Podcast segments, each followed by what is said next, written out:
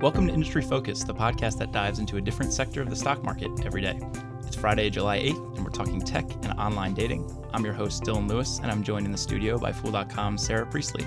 Sarah, how's it going? It's good. It's nice to be here. Thank you very much for having me. You are making your debut on the podcast. This, this absolutely is my debut, so everyone should give me a lot of leeway, I think. Yeah. But uh, you've been at the Fool now for five months, four months? Four months. Yeah. yeah. And so we felt like it was time to, to, uh, kind of to kind of christen you. Yeah, baptism of fire. yeah, and so I'm very happy to have you on the show. You've been doing some awesome work in the tech and consumer goods space. Thank you. And uh, I don't know, I'm excited. I think it'll be a lot of fun to have you on the podcast a little bit more regularly now. Okay, we'll see. so we're talking about the online dating market today. Yep. Um, it's I think it's a very interesting market. Um, some interesting stats just to kind of set us off, set some background here. Uh, use of online dating sites or apps by 18 to 24 year olds has tripled since 2013. Um, apparently, 15% of American adults have used online dating sites and apps, according to Pew Research. Uh, one in 10 American adults spends more than an hour a day on a dating app, according to Nielsen data. Um, so there's clearly a lot of people using it. And um, I think anytime that you have this broad stroke interest in a category, naturally investors are kind of curious um, as to what's going on. So before we dive into one of the big companies involved in the space, you want to paint a picture in terms of some industry numbers for uh, the average users and kind of the size of this market, Sarah? Yeah, sure. So the industry is actually pretty large. Um, there doesn't seem to be much analyst opinion on the industry so far, but we'll go into talk about that later because I think it's because people haven't been able to play the industry so well. Uh, so it's actually valued at 2.2 billion in revenue per year. The growth for the past five years has been 5% annual uh, compound annual growth rate. And despite the fact that some people are saying the industry is growing down, it's actually expected to grow by 100 million dollars per year for the next five years. So it has scope to go, um, scope to grow, and also China is um, estimated to be worth 1.6 billion by the end of this year. They're growing, they're getting massively into Tinder, particularly, and other uh, online dating. And the market segment is just mostly dominated by the 25 to 34 year old category at 33%, and then closely followed by 35 to 44 year olds. So it's actually not the younger people that you would expect that's dominating the market, although they certainly are active in it. And the biggest player, the biggest fish in this pond is Match. Uh, they control 25% of all online dating services um, by market share and that is more than twice the next largest competitor, which is yeah. eHarmony, right? They're I think just under twelve percent. Um, and then no one else in the space occupies more, more than five percent. No, yeah. and uh, the there's actually an industry magazine, uh, so it's called Online Dating Magazine, and they posit that there are worldwide eight thousand online dating websites and apps created every year, and only one percent of these are successful. So that just shows you the uh, the amount of people that are kind of jumping on this bandwagon. Yeah. So you have this one big fish, and then after that, it's kind of like a heavily fragmented market space. Absolutely. Um, Match, it's kind of a natural segue here. It's a perfect stat to lead into the conversation we want to talk about because Match is the company we want to discuss. Um, they are kind of the only really way to play this market. Yep. And so um, if it's something that you are interested in on the investing side, uh, they're the only game in town, right? Pretty much. And so uh, let's get a little bit of background on them. So Match Group um, was spun off from IAC, which we'll talk about a little bit more. Um, they have a portfolio of over 45 brands, which is huge.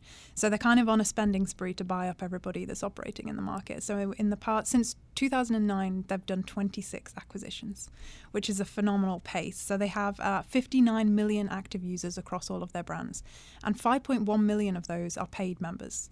So they're operating mostly in the US, but they have websites across 190 countries and 38 languages. Which basically covers most of the globe, right? Pretty like, much. You know, depending yeah. on what stat you look at, there you are like 196 to like low 200s uh, in terms yeah. of countries in the world. So that's pretty good reach. Yeah, and any country you're in, you can uh, online date. So that's pretty, that's good. They also own the Princeton Review, um, which is kind of, uh, I'm, I'm not sure how I feel about that being part of their um, part of their company. The Princeton Review is a test preparation company that mostly operates through providing test papers for SATs. They want to move that online, um, and they have a lot of ideas about how they're going to improve that business. So it is interesting for them, but it, it fits strangely with the dating. Yeah, you look at their portfolio and they have these 45 brands. All of them are very heavily dating oriented. Mm-hmm. You know, your Match.com, uh, Tinder, which we'll talk about a little bit more. Uh, Gen X people meet, uh, divorced people meet yeah, it's it's kind of crazy the the different properties that they own, and then of course Princeton Review. Yeah. so um, IAC uh, Interactive Corp, their parent company, um, is kind of known for their online properties, and that's I think why you have that kind of seemingly odd combination, but it seems like with what they want to do with Princeton Review, the the online focus and the digital orientation kind of makes some sense. We'll get a little bit more into the revenue mix there.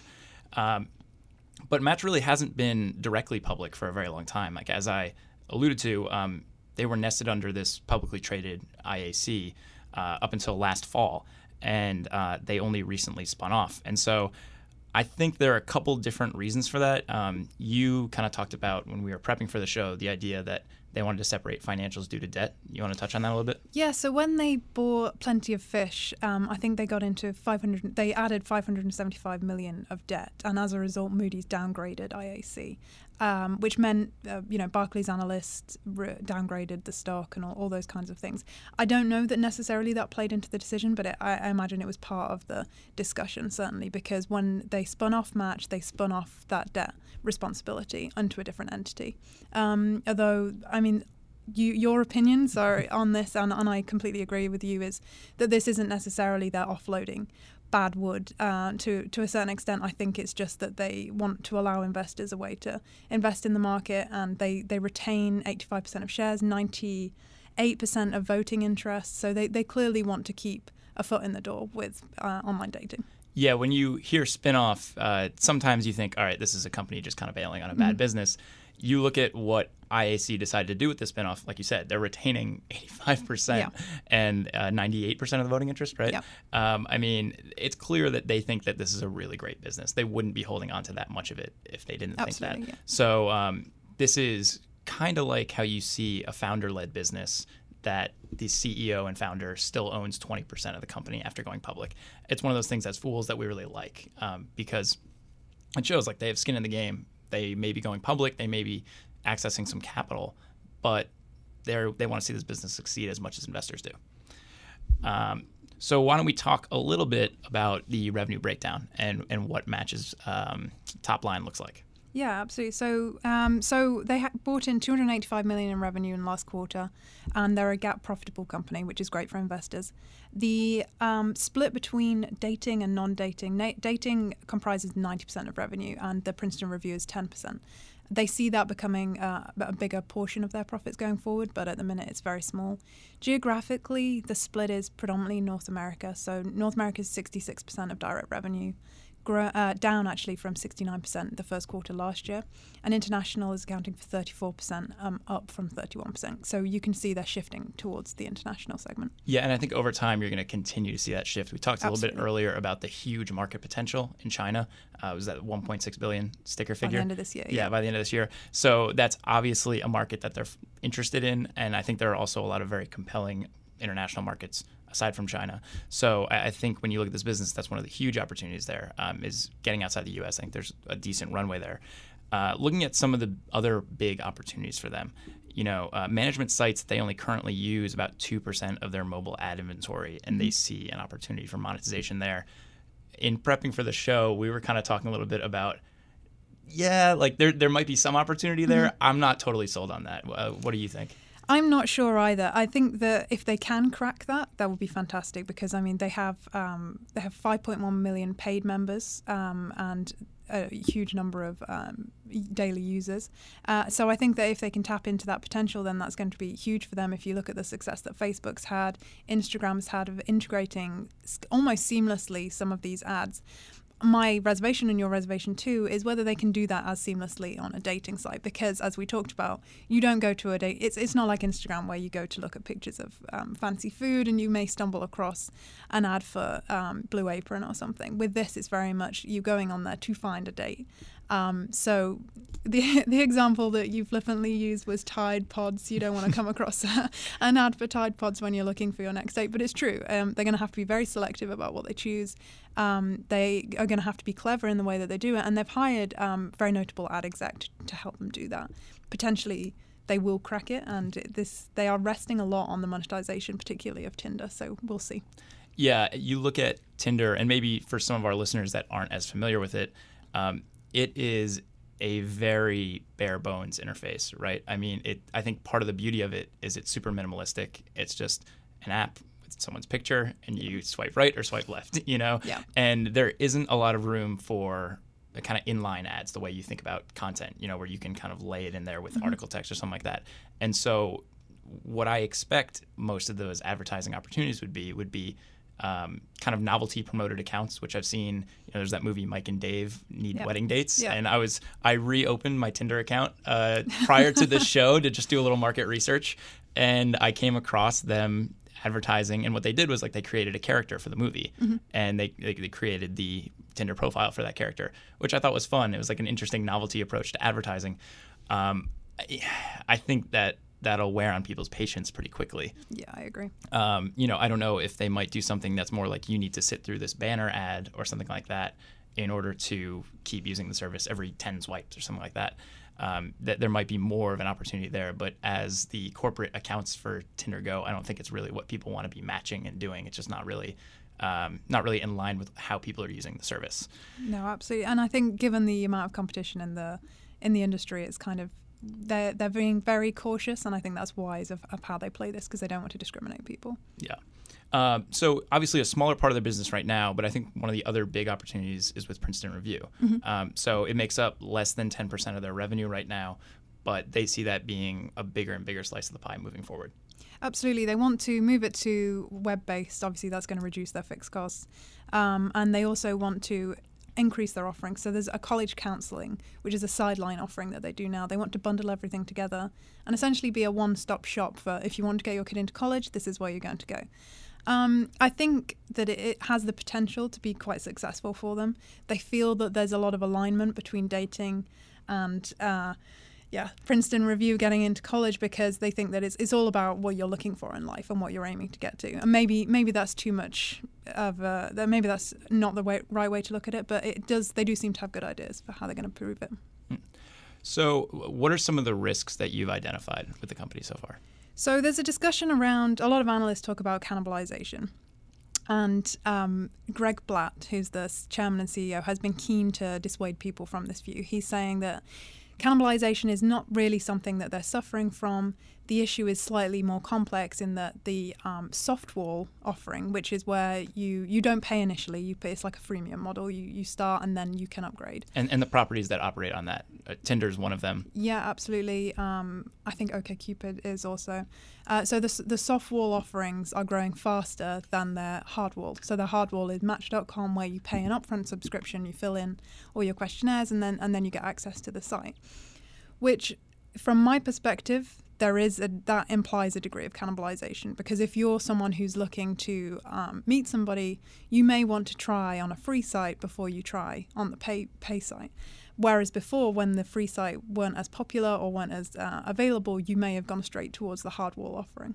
Yeah, and it's it's really easy to try out something like online dating for free, right? Absolutely, And, and I think particularly with the younger markets, you look at the millennials, uh, the under 30s, which is a very valuable uh, segment to Mm-hmm. be involved in dating, right? I mean, they, they charge people on Tinder that are above 35, right?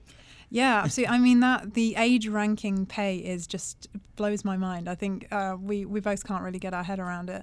Um, but yeah, absolutely. They they describe it as offering a discount to younger members, um, and geographically also the pay is weighted. So if you, if you're in the US, you're going to pay more than in, in other countries, which makes more sense to me than the the age demographic.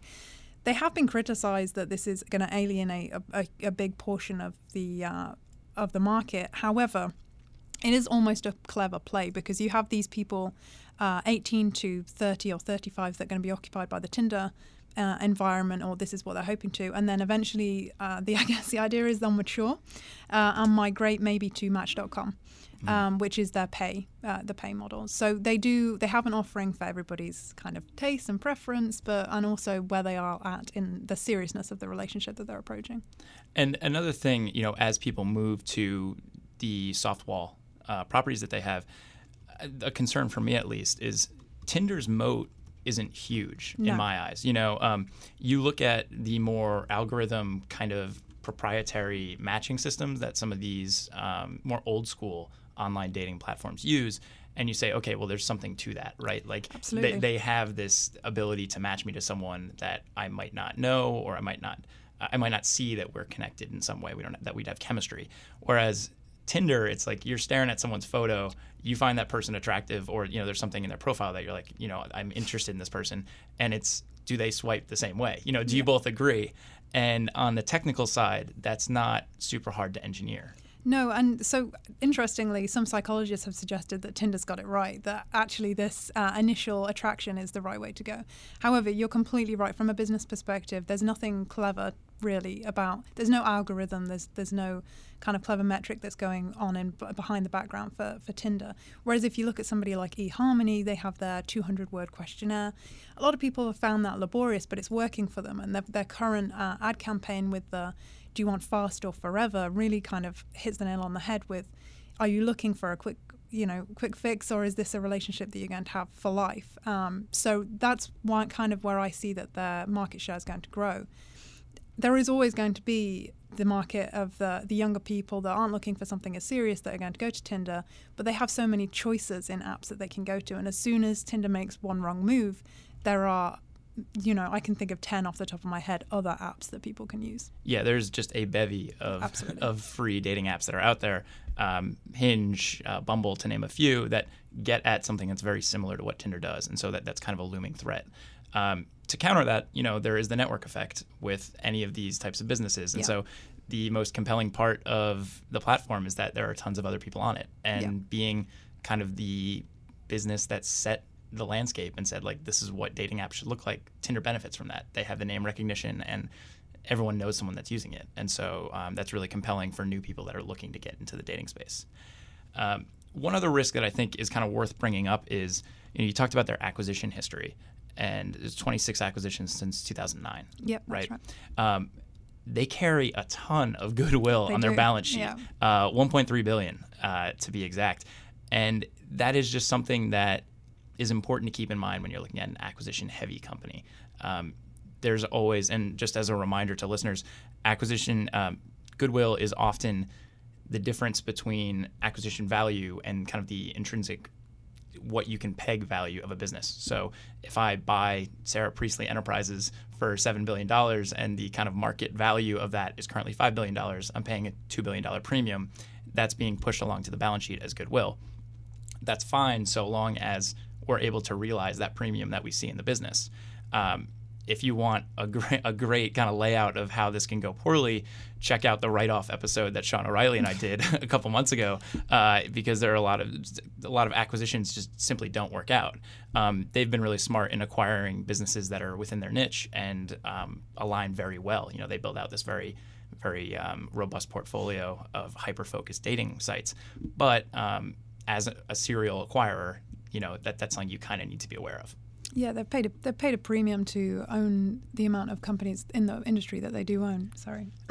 and that's kind of established them as this huge market leader, right? And how they managed to have twice the market share Absolutely. of anyone else. Um, the downside of that is, like, you know, we, they carry a ton of goodwill. Yeah, it's just something that investors should bear in mind. I think. Yeah. Um, lastly, just kind of looking at their valuation and how to think about this business. So on a trailing PE basis, they're around 30. Um, their forward PE is 15.5. So there's obviously um, big ramp up expected, you know, within the coming year. Um, those are pretty attractive numbers. I mean, the reality is like this is a business that grew its top line at 20% last quarter, and their income GAAP income positive, which is nice to hear. You know, that's not always the case for these high growth companies. Um, and they operate in a space that's very easy to scale, right? You know, it's they're moving towards pretty much pushing everything online with the Princeton Review stuff, and all the dating stuff they do is online. So there's not a ton of overhead with those types of businesses. Um, so it's actually like a pretty attractive valuation given their growth. It, it is an attractive valuation, especially if you buy into the growth in the industry at large. And this is really one of the few plays that you can make into the industry. And yes, there are a number of other players, but they most of these players are operating under Match Group. So really, you're kind of spreading your risk. If you're interested in online dating um, from an investor's perspective, if you believe in the growth that it's going to continue to have, uh, and it's shown great potential, then this is this is really a good idea. yeah, this is the way to play it. Um, I'll say like you need to buy the story of people pivoting from the um, the freemium model over to something that Yes, causes them to yeah. pay.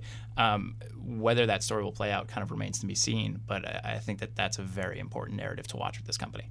Absolutely, yeah. I think you really have to see if they're going to mon- be able to monetize websites like Tinder, um, but it remains to be seen. Yeah, and they've, they've seen some success with the Tinder Plus, um, and I think some of the incremental uh, product increases and uh, developments that they've done have done a pretty good job of stoking the fire. Um, so uh, it's certainly a fun company to watch. Uh, we'll kind of just check them out in the coming quarters and see how they do. I'd, I'd be happy to do an update episode in a couple months and see how they're doing. good. Yeah, that sounds Yeah. really good. Well, um, before I let you go, Sarah, any questions? Nope, absolutely Anything not. like that? Uh, you absolutely crushed it on your first episode. Uh, I was so happy to have you on. Um, look forward to having you on again in the future. Thank you. I'd love to be here. Well, listeners, that does it for this episode of Industry Focus. If you have any questions or just want to reach out and say hey, shoot us an email at industryfocus at fool.com, or you can always tweet us at MF Industry Focus. If you're looking for more of our stuff, please subscribe on iTunes or check out the Fool's family of shows at fool.com slash podcast. And if you're looking for more tech content from The Fool, follow us on Facebook at Motley Fool Tech. As always, people on the program may own companies discussed on the show, and the Motley Fool may have formal recommendations for or against stocks mentioned. So don't buy or sell anything based solely on what you hear here.